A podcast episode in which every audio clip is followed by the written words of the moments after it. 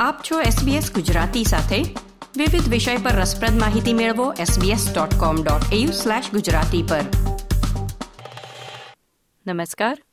મંગળવાર ત્રેવીસમી ઓગસ્ટ બે હજાર બાવીસના મુખ્ય સમાચાર આપ સાંભળી રહ્યા છો નીતલ દેસાઈ પાસેથી SBS ગુજરાતી પર.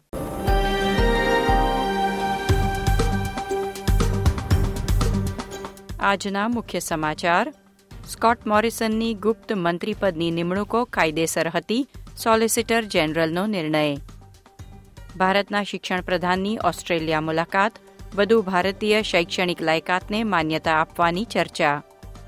ટીજીએ કોવિડ નાઇન્ટીન સારવાર માટે નવી મૌખિક દવાને મંજૂરી આપી.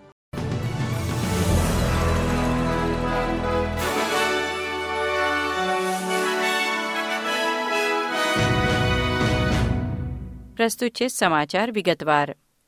ઓસ્ટ્રેલિયાના સોલિસિટર જનરલ એટલે દેશના બીજા સર્વોચ્ચ કાયદા અધિકારીએ ચુકાદો આપ્યો છે કે ભૂતપૂર્વ વડાપ્રધાન સ્કોટ મોરિસનની સંસાધન ખાતામાં નિમણૂક કાયદાકીય ધોરણે માન્ય હતી, પરંતુ મંત્રીઓ, સંસદ અથવા જનતાને સૂચિત ન કરીને તેમણે જવાબદાર સરકારના સિદ્ધાંતોની મૂળભૂત રીતે અવગણના કરી હતી. વડાપ્રધાન એન્થની એલ્બનીઝીએ જણાવ્યું હતું કે ભવિષ્યમાં કોઈપણ સરકાર દ્વારા આવું પગલું લેવામાં ન આવે તે સુનિશ્ચિત કરવા ભૂતપૂર્વ વડાપ્રધાન સ્કોટ મોરિસનની ગુપ્ત નિમણૂક માન્ય ઠર્યા બાદ પણ વધુ તપાસ કરવામાં આવશે. ભારતના શિક્ષણ મંત્રી શ્રી ધર્મેન્દ્ર પ્રધાન ઓસ્ટ્રેલિયાની ચાર દિવસીય મુલાકાતે આવ્યા છે. તે દરમિયાન બંને દેશ વધુ શૈક્ષણિક લાયકાતની પરસ્પર માન્યતાને વિસ્તૃત કરવા સંમત થયા છે. ભારતમાં અઢારથી બાવીસ વર્ષની વયના લોકોની વસ્તી બે હજાર ત્રીસ સુધીમાં એકસો અઢાર મિલિયન પર પહોંચવાની શક્યતા છે. તે તમામને એક તરફ ભારતમાં શૈક્ષણિક તક મળવી મુશ્કેલ છે, તો બીજી તરફ ઓસ્ટ્રેલિયામાં કુશળ કાર્યકરોની અછત છે. તેથી ભારત અને ઓસ્ટ્રેલિયા વચ્ચે શિક્ષિત અને કુશળ કાર્યકરોની અવરજવર સુલભ બનાવવાની યોજના પર કામ થઈ રહ્યું છે.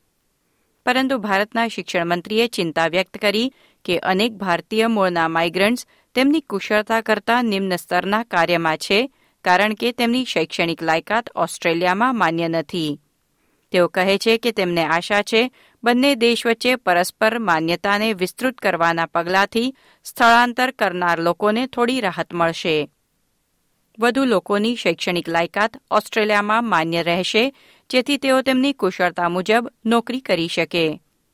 બંને નેતાઓએ પુષ્ટિ કરી કે વર્ષના અંત સુધીમાં તેઓ એક એવી યોજનાને અંતિમ સ્વરૂપ આપશે, જેમાં બંને દેશ દ્વારા માન્યતા પ્રાપ્ત ચોક્કસ લાયકાતની સૂચિ જાહેર કરવામાં આવશે. વધુમાં ભારતના શિક્ષણ પ્રધાન ધર્મેન્દ્ર પ્રધાને ઓસ્ટ્રેલિયામાં અભ્યાસ કરવા માંગતા ભારતીય વિદ્યાર્થીઓ માટે વિઝા પ્રોસેસિંગમાં વિલંબનો પ્રશ્ન પણ ઉઠાવ્યો હતો. ઓસ્ટ્રેલિયા તરફથી શિક્ષણમંત્રી જેસન ક્લેરે આશ્વાસન આપ્યું કે કેન્દ્ર સરકાર તેને ઉકેલવા પગલાં લઈ રહી છે. બારમું નેશનલ સ્કિલ્સ વીક ચાલી રહ્યું છે, જેમાં એવા ક્ષેત્ર પર ધ્યાન કેન્દ્રિત કરવામાં આવ્યું છે, જેમાં આગામી પાંચ વર્ષમાં કુશળ કાર્યકરોની અછત ઊભી થવાની આગાહી કરવામાં આવી છે. નેશનલ સ્કિલ્સ વીકની શરૂઆત નિમિત્તે વડાપ્રધાને તાલીમ અને વ્યાવસાયિક શિક્ષણ માટે વધુ ભંડોળની જાહેરાત કરી છે. સાથે જ વડાપ્રધાને કહ્યું કે માઇગ્રેશનમાં વધારો એ રાષ્ટ્રીય કૌશલ્યની અછતને દૂર કરવાના ઉકેલનો એક ભાગ છે. નર્સ રસોઈયા પ્રારંભિક શાળા માટેના શિક્ષકો અને ઇલેક્ટ્રિશિયન સહિતના દસ વ્યવસાયો જેમાં ભયંકર અછત ઊભી થઈ છે તેની રૂપરેખા પણ જાહેર કરી. ફેડરલ સરકારે તીવ્ર અછતનો સામનો કરી રહેલા ઉદ્યોગો માટે ટેફમાં વધારાના પિસ્તાળીસ હજાર વિદ્યાર્થીઓને સમાવી લેવાનું વચન આપ્યું છે. આવતા મહિને યોજાનાર જોબ્સ એન્ડ સ્કિલ્સ સમિટ રાજ્ય અને પ્રદેશ સરકારો તેમજ ઉદ્યોગના પ્રતિનિધિઓને એકસાથે લાવશે. થેરાપ્યુટિક ગુડ્સ એડમિનિસ્ટ્રેશને સબિઝાબ્યુલિનને મંજૂરી આપી છે. આ દવા મધ્યમથી ગંભીર કોવિડ નાઇન્ટીન ચેપવાળા હોસ્પિટલમાં દાખલ દર્દીઓની સારવાર માટેની નવી દવા છે. અને તેને એક ગોળીના સ્વરૂપમાં દર્દીઓ મૌખિક રીતે ગળીને લઈ શકશે. New South Wales Premier Dominic Perrottet એકત્રીસ ઓગસ્ટના રોજ રાષ્ટ્રીય કેબિનેટની આગામી બેઠકમાં કોવિડ નાઇન્ટીન ધરાવતા લોકો માટે ક્વોરન્ટાઇનનો સમયગાળો સાતમાંથી પાંચ દિવસ સુધી ઘટાડવાનો મુદ્દો ઉઠાવશે. માનસિક આરોગ્ય ખાતાના નાયબ પ્રધાન એમા મકબ્રાઇડે નવી helpline head to health service શરૂ કરી છે.